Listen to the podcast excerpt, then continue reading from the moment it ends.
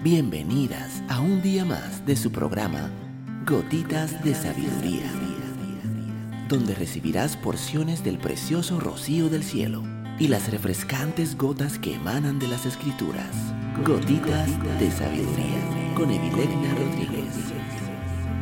Saludos, mi nombre es Evilegna Rodríguez. Bienvenida un día más a tu programa Gotitas de Sabiduría. El día de hoy estaremos hablando no escuches a tu crítica interna. La peor enemiga que te encontrarás en tu vida es la que te mira la cara cuando te miras al espejo.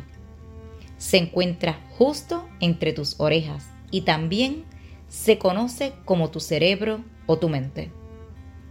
Nadie jamás emitirá un juicio más duro y más severo sobre ti que tú misma.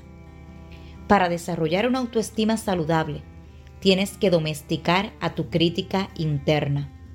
Esa pequeña voz que sigue señalando tus errores y destruye tu autoestima y que te desanima cada vez que algo sale mal. Esa voz interior que siempre te dice cosas como debería haber hecho, ¿por qué no hice tal o qué me pasa? Sabía que fallaría, no soy lo suficientemente buena. Lo peor es que no puedes huir de esta voz. Es difícil silenciarla, por lo que debes enfrentarla de frente y aprender a mantenerla a raya. Escucha el diálogo interno negativo, pero no lo aceptes. Escucha más la otra voz interior, la que siempre te apoya, te entiende y cree en ti, la que es compasiva, amable y cariñosa, y siempre te anima y motiva.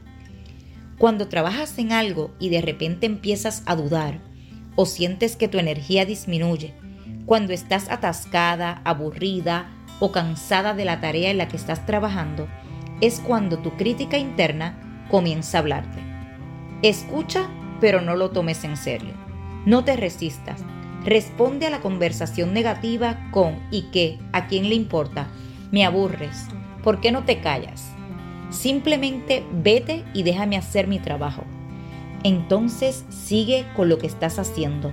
No importa lo que diga la crítica interna y sigue sumergiéndote en tu trabajo. Cuanto más consciente seas de tu crítica interna, menos podrá herirte. Identifica al juez. Una vez que lo hayas identificado, también sabrás lo que tienes que hacer para sacártelo de la cabeza. La buena noticia es que cuanto más trabajes en tu autoestima, por ejemplo, con afirmaciones, celebrando tus éxitos pasados, orando y otras técnicas, más baja será la voz. La autoestima duradera viene de conocerse a sí misma, saber quién eres realmente y aceptarte.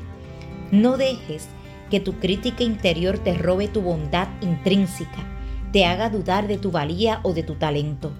No dejes que siembre dudas y caos en tu mente. No compres sus mentiras de que nadie te ama y nadie se preocupa por ti. Tú eres importante. Mujer, si esta gotita ha bendecido tu vida el día de hoy, te pido que la compartas con otra mujer y te espero el día de mañana en nuestra próxima gotita de sabiduría.